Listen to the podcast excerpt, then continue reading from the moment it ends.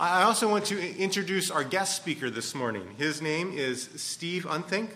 Um, many of you have already seen him because he did the talk on Christianity and the arts that uh, I thought was a wonderful time. Um, many people in the community enjoyed it. Uh, good time to be here. So I've invited him back. I'd love for us to hear him preach God's word because he not only is passionate about the arts, but passionate about preaching as well. Uh, I met Steve because his pastor and I share a mutual friend who I met in Turkey. So, kind of an interesting connection how the Lord works all those things out. Um, and he, he's married, has his wife, Mary Sella. Did I get your name right there? Maricela. And you, we call you Merck usually, right? Okay. And their child, Ambrose. Uh, you can ask Steve about that name. Steve loves theology, and in my conversations with him, I can attest that it is real for him, real for his life. So I think that's the biggest thing I would want you to know as you hear him preach that what he talks about is tested in his life, and uh, it comes from his heart. So I look forward to hearing God's word preached uh, through Steve this morning, and I hope you do as well. Well, good morning again. Uh, we are clearly, as you look outside, well into winter. Uh, and if you know your calendar as well, we've just experienced, uh, I believe it was December 21st, the winter solstice. Uh, that has the distinction of being the shortest day in the calendar year with the longest night in the calendar year. Which also means from here on out, though it may not feel it and seem it, winter will officially be receding as the Earth's rotation around the sun gets closer and closer and the axis of the earth is tilted more and more in such a way that the hours of darkness will recede and days will become warmer and we won't have cold rain as much. For me, though, springtime, what we all look forward to, uh, is one of my favorite times of the year. Life seems to be reintroduced into the calendar. Uh, flowers begin to bloom, and everywhere there's a bursting forth of fresh green leaves, especially here in Greenbelt against the warm blue sky. But I think one of my favorite things about the arrival of spring is the early song of the birds, even before the sun has arisen. Uh, the sound of creation audibly praising the Creator, waking up any and all who would hear, and announcing that springtime has officially arrived.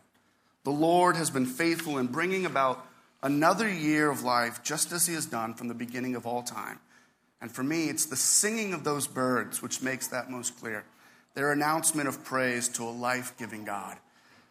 Well, just as it is with singing of birds to usher in the approaching spring, it should not surprise us that as the twilight of the Old Testament era gives way to the morning splendor of the New Testament dispensation, we also hear various persons favored of God bursting forth into song.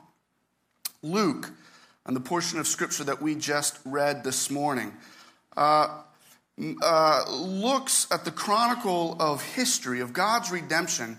And it's interesting that just before the appearance of Christ in this section of scripture, uh, just before the ushering in of the cosmic and spiritual springtime of eternal life, there's recorded for us songs of praise, different hymns and poetry. We, we see here the songs of Elizabeth, what we just read this morning, the song of Mary. We had the song of Zacharias in the next section of text. Later, we'll see the song of Simeon, and the hymn of angels is recorded as well. How interesting at the inbreaking of life himself, Jesus Christ, it is the singing of poetry and the hymns of praise that best capture the event of Christ's incarnation, which we've just sung about this morning. Well, this morning we will look at what is perhaps the most celebrated of all these songs the Song of Mary, what is known as the Magnificat. Our text this morning actually is two songs. Uh, and it starts with Mary's visit to Elizabeth, which we just read, where we see Elizabeth's short hymn of praise in verses 39 through 45. We also see Mary's magnificent song found in verses 46 through 56. But both, I believe, are making the same profound point expressed joy at the gracious arrival of the Messiah. It is the coming of the Messiah, the incarnation, the advent of Jesus which elicits the faithful joy sung throughout this text. This morning, as we attune our hearts to what God is revealing in this text, we want to ask the question Do I respond with the same degree of joy when confronted with the news of our coming Messiah? Yes, we have remembered his advent in the Christmas story, but we are still looking forward to his second coming, his second advent. Are we just as joyful? Can we really sing with joy what the hymn did this morning? This, this is Christ the King, whom shepherds guard and angels sing. Haste, haste to bring him laud, the babe, the son of Mary. We want to rightly bring him laud this morning. So let us this morning give our hearts and minds to this text, asking the Lord too to bless our time so that we might have the same joy seen here in Luke. Let's pray. Our Heavenly Father, we, we are humble servants, Lord, and we are in need of your mercy and grace and the power of your Spirit. Our hearts are dry, and there may be many of us who may not just want to be here at all. But Lord, we ask and plead with you as sheep to a shepherd that you feed us, nurture us, and fill us with your Spirit as we meditate upon your word, and that you would apply your word to our hearts, that we might, in joyful response, uplift you, magnify you, glorify you, and be more attuned to adoring and worshiping our Savior, Jesus Christ, with all joy. Father, may He be magnified this morning. May He take center stage in all that we read and meditate upon. We pray these things in His name. Amen. Well, the occasion presented to us by Luke here comes on the heels of what was that fantastic news that we all know, which was given to Mary, that she would conceive and bear a son, and that this holy child should be called, of all things, the Son of God. If you look back in Luke chapter 1, verse 36, we also see that the angel Gabriel told Mary that her relative, the much older Elizabeth, had also conceived. And in her old age, she too would give birth to a son, a prophet who would prepare the way to this Son of God. So it's here where we see Mary react to this news by herself, verses 39 and 40. Look down there, quickly making the journey to see Elizabeth.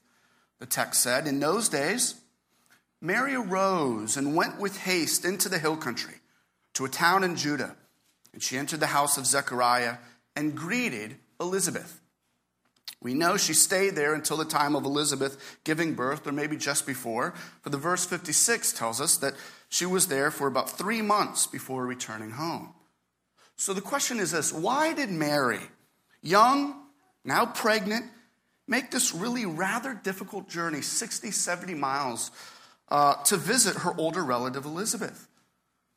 Maybe she did it alone. What was behind that? And of course, the hint was dropped by Gabriel, the angel, but not without warrant.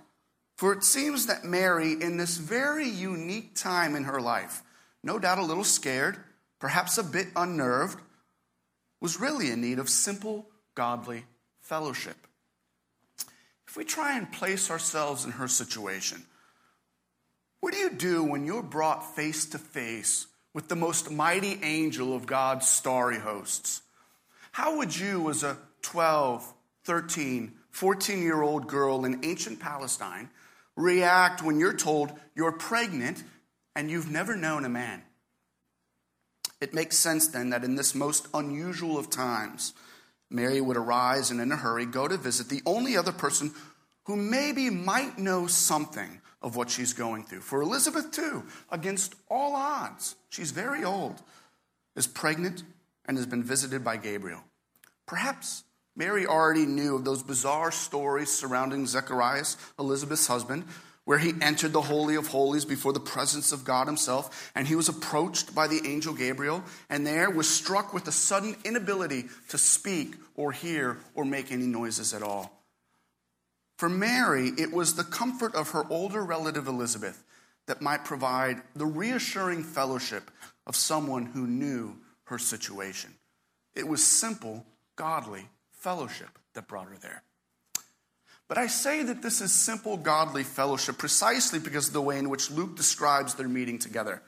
If you notice, Luke doesn't describe Mary's visit to Elizabeth centering and focusing on the comfort Elizabeth would have brought Mary, even though she may have done that. Luke also doesn't describe Mary's visits in terms of the wonderful cooking Elizabeth could have provided, even if perhaps that was there too. No, the way in which we see this meeting is in terms of how all fellowship is described in the Bible. It is a spirit filled fellowship, joyfully focused upon the person of Jesus Christ. You see, throughout the Bible, fellowship isn't a gathering of Christians just to hang out over coffee and cookies and small talk.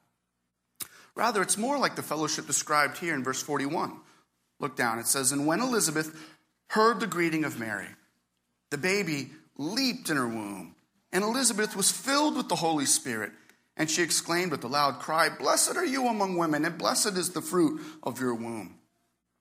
Luke, as he does throughout his gospel in Acts, describes for us here the work of God, the Holy Spirit. Here, where the Spirit has done the marvelous work of bringing about the pregnancy of Elizabeth, and even more wonderfully, the pregnancy of Mary, we see also the Spirit doing the work of bringing spiritual joy at the appearance of Mary, who is carrying the Christ child. Though it's normal uh, for a baby to move around during the sixth month of pregnancy, the account here described for us by Luke is actually extraordinary. For, as Luke puts it, Elizabeth was filled with the Holy Spirit. And so, as a possible foreshadow of what John would later do in his life and is preparing the way for the ministry of Jesus Christ, pointing not to himself but to the Messiah. Even here, as a six month old unborn child, he is leaping with joy at the presence of Jesus and even drawing the attention of his mother Elizabeth to the supremacy of Christ. The Spirit here is drawing attention to Jesus. This is fellowship. And this is in step with how Jesus would later speak about the work and role of the Holy Spirit. In John 16, verse 14, Jesus teaches that the Spirit does not speak about nor glorify the Holy Spirit, but that his ministry was to speak about and glorify Jesus, the Son of God, drawing people mightily to him. And this is a major component of true fellowship. For biblical fellowship, as we've been making the case, is happening not when the Holy Spirit is drawing attention to himself, you will not find the Holy Spirit when the focus is upon the Holy Spirit. Biblical fellowship is when the Holy Spirit focuses people upon the gospel and person of Christ. Notice how Elizabeth uh, verbalizes this for herself in verse 43. Not only does her baby leap within her womb, but she too is amazed that the mother of her Lord would visit her. Her delight here is in Jesus. And though he's a baby no bigger than the size of my thumb, a baby she can't even see yet, he is a baby whom she joyfully calls my Lord. This is not just a theological expression of Christ's humanity and his divinity. It is that. His humanity here is confessed in the very fact that Mary is his mother. He is a human person. His divinity is also confessed in that he is indeed Lord. But what's really being described here is the ministry of the Holy Spirit, focusing Elizabeth on the person of Jesus the Messiah, and in faith, not calling him the Lord, but calling him my Lord. The work of the Spirit here in Elizabeth is that Jesus, yes, even Jesus as an embryo in Mary's womb, is her exalted Lord. That this is an image of spirit filled worship is also seen in Elizabeth's humble response. She says, Blessed are you among women, and blessed is the fruit of your womb. And why is this granted to me that the mother of my Lord should come to me? You see, here's an announcement which points the spotlight in all praise elsewhere, not at all focused upon herself. Elizabeth, a woman entering the senior years of life, a woman who by merit of age is no doubt much wiser than the young teenage Mary, a godly woman married to a godly priest, and by all worldly standards, should really have the full attention and praise of this mere teenager. But that's not what happens. For in true spiritual fellowship, selfish motives Selfish conversations cease to exist. Here's Elizabeth, filled with the Spirit, giving all her attention and praise to this teenager, Mary. Elizabeth is not jealous of Mary. She doesn't disdain her for her young age. And she isn't self righteous in any way. The angel came to me first. Now she says, Blessed are you, Mary, among all women, and blessed is the fruit of your womb. And moreover, what grace that you should have even visited me? That the mother of my Lord should come here?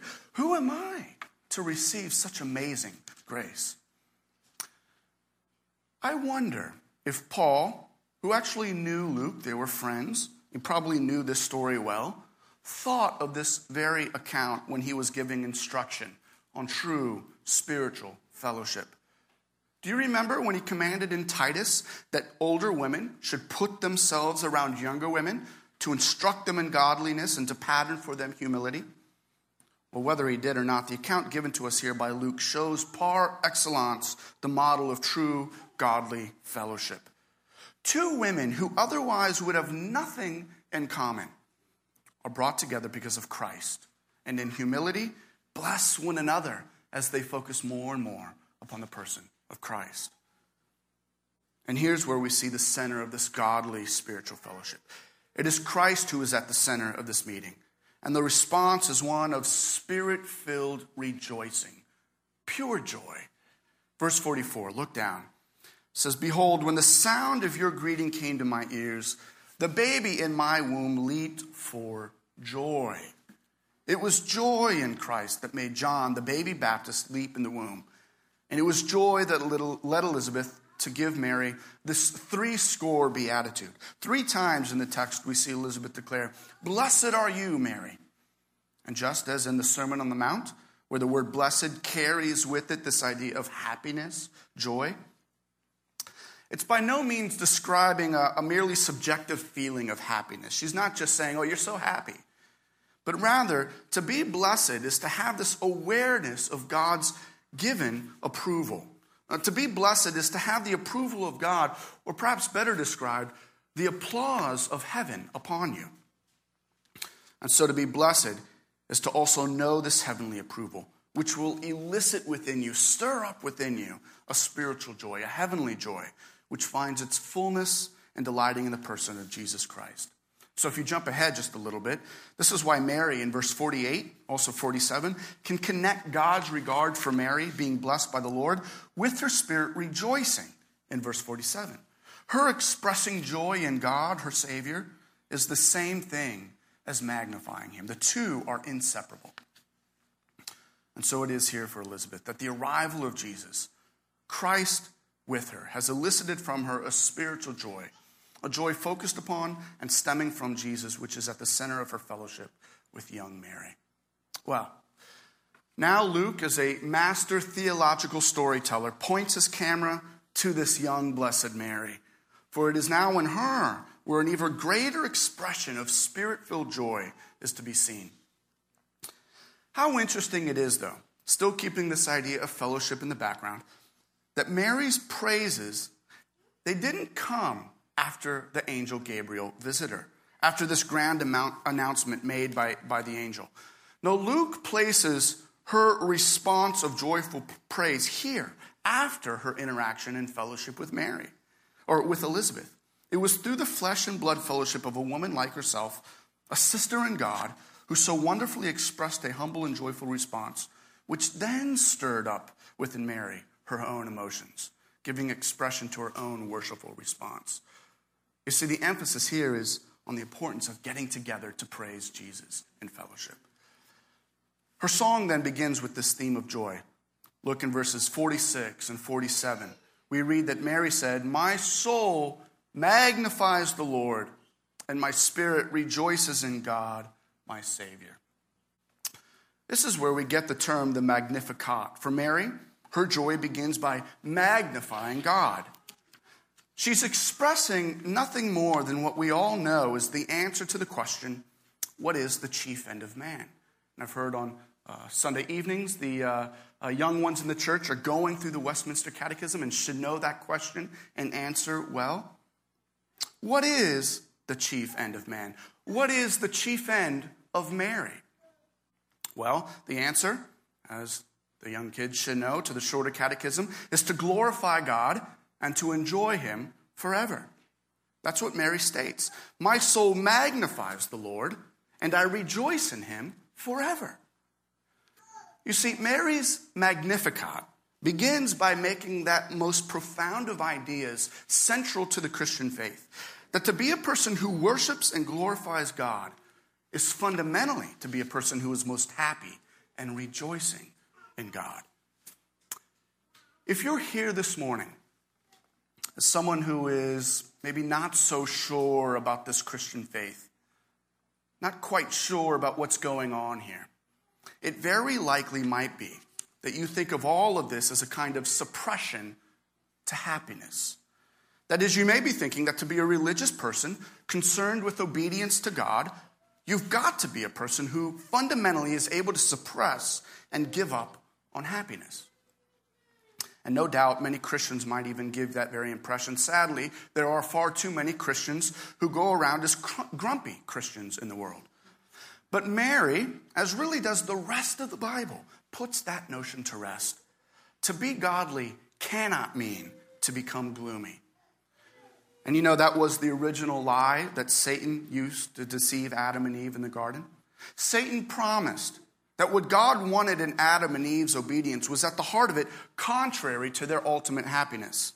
That if they just ate of the fruit of the tree, oh, then, then, then they would really be let loose of the shackles of God confinement taken away and find true happiness. Then they could really live. There's nothing new under the sun, friends. Satan is still spreading that same old lie.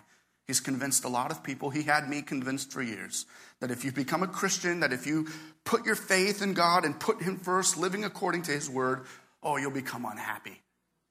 But oh, how God in His word, time and time again, promises otherwise.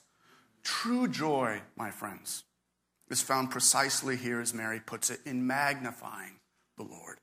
That the true purpose for your very existence upon earth is not to slave away in gloomy obedience to God, but is to obediently glorify God and enjoy Him forever. And I'll tell you where that begins.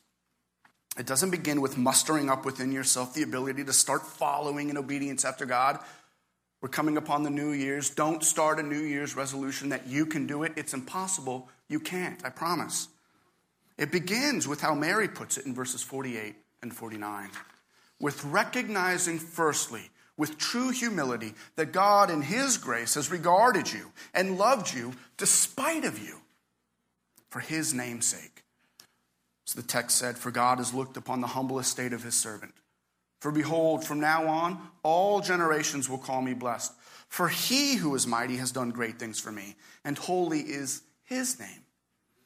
Here is Mary, a girl no older than 14 of years of age, by God's grace, connecting together what is really the ultimate questions in life.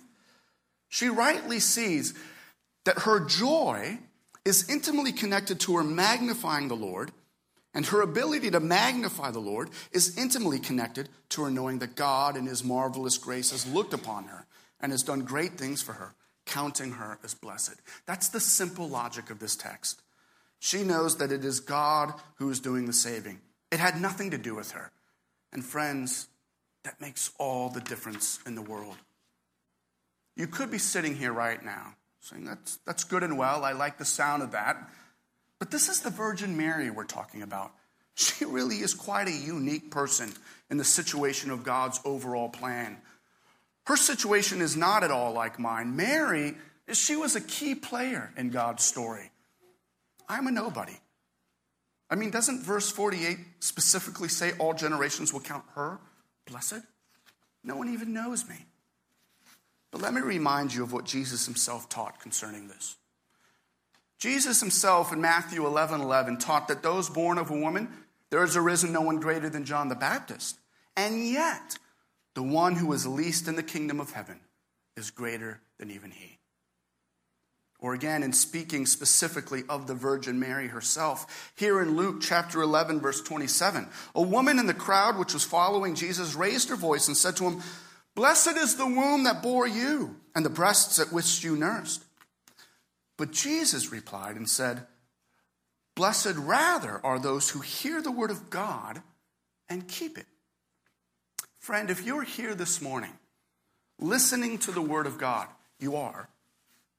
And if you keep this word of God, believing in Jesus alone, and magnifying his name, enjoying him forever, well, then the promise is that more blessed are you than even the Virgin Mary.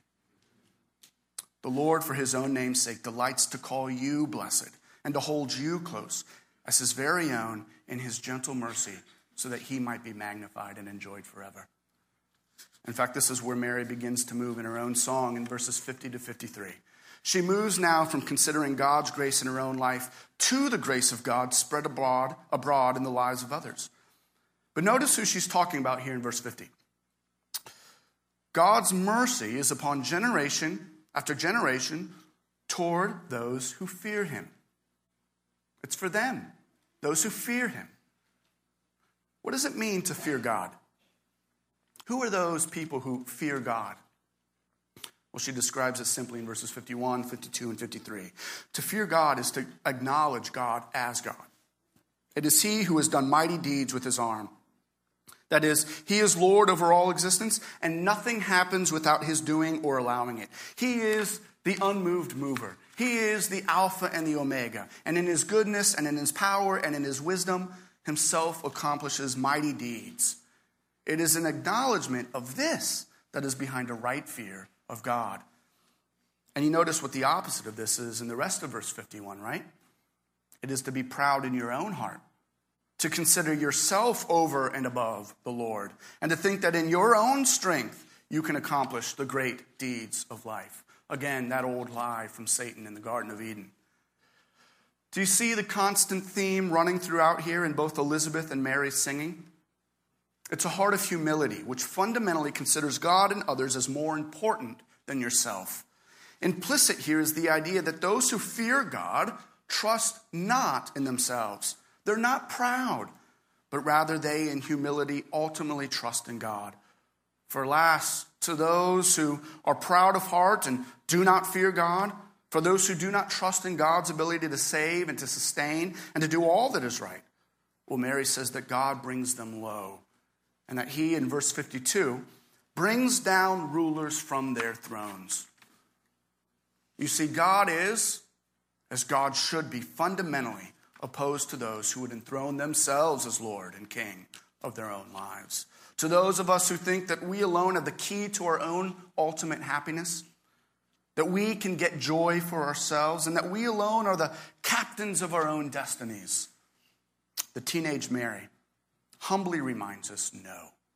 To those who are humble, she says, the Lord lifts up and he exalts. It is to them he is filled with good things. But the rich, they he has sent away empty handed. True spiritual joy, then, says Mary, is not found in the accumulation of whatever you and your own wits and strength can gather up for yourself. It's found rather in the humble fear of God our Savior, relying in Him alone who delights to look upon the humble. And I guess the question could be asked how in the world does young teenage Mary know this? It takes many of us years to get this. What allows her to so confidently speak of God in this very way? Well, alas, she describes that reason behind her joy, her reason behind her humility in verses 54 and 55. It's there ultimately because God is a saving and merciful God. And she knows that because the scriptures themselves testify to this very truth. The text says, He has helped his servant Israel in remembrance of his mercy, as he spoke to our fathers, to Abraham, and to his offspring forever. Here is Mary's final amen to all that she has thus far sung. Everything she has thus far sung is really just the outcome of the fact that God is faithful. He is true to his promises of salvation, of a coming Redeemer, an advent of the Messiah, a Messiah he had promised to bring about since the early pages of Genesis. Here's a Redeemer whom she's carrying now in her womb as the faithful fulfillment of all that God has spoken to her fathers. So, what was behind all of Mary's joy? Verse 55 is telling us that she was seeing the fulfillment of what she had grown up reading in her Bible, our Old Testament. Isn't it amazing that Mary, in reading the Old Testament, that part of Scripture which is so often thought of as only full of laws and obedience and duty, so full of God's wrath and judgment, that she was able to connect out of that portion of Scripture that her magnifying and glorifying God was part and parcel of her also enjoying God? That true joy is found in exalting this God? You see, the God of the Old Testament is no different than the God of the New Testament. And Mary saw and would continue to see throughout the rest of her life how this very God is committed to our joy by himself showing unbounded mercy to help those in need. And I guess here is where Mary is most unique in her situation. That as she sat there reading her Hebrew Old Testament, the Bible open in front of her, meditating upon the promises of God to bring about salvation to the humble, she was also perhaps gently placing her hand upon her belly. And with a kind of renewed aha, realized that everything she read about, everything she knew about in the Old Testament, all the stories and all the laws and all the promises, all that God had done before in history, was now finding its fulfillment in the tiny baby growing within her young womb. Oh, the wonder of God. He who is mighty to save and himself accomplishes great deeds is here in this text using the weakest of vessels as a part of his saving purposes. And she gets that. She recognizes it. That her blessedness is not based on intrinsic superiority, but it's on God's mindfulness of her humble condition. That it is his choice to do great things through her, through any of us who are weak and humble. Mary's focus, then, as she concludes her Magnificat, is really what our focus should be as well. That it is God and His faithfulness which has brought about a deliverance for mankind, a deliverance which results ultimately in our joy, our rejoicing in Him who alone is our Savior. So then, as we draw near to the new year, slowly finish this Christmas season, ever keeping our minds focused on the advent of our Savior Jesus Christ, my prayer for myself, for all of us, is that in God's mercy and by His grace, we too might all magnify God by rejoicing in Him alone. That we would recognize in humility our need of Christ more and more, and through that count ourselves most blessed. That we have, above anyone else, every reason to sing praises of God and to be a people most joyful. For really, unto us, a Savior has been born. Let's pray. Our Heavenly Father, we are indeed most grateful. We are thankful. And Lord, we are in need more and more of your grace to stir up within us a rejoicing, a joy that magnifies and exalts in God alone. Lord, help us to see Christ, your Son, that we might not only obey him with holy lives, but that our obedience would stem out and, and come from a deep joy that we see and that we have in Christ. And it is in his precious name that we pray. Amen.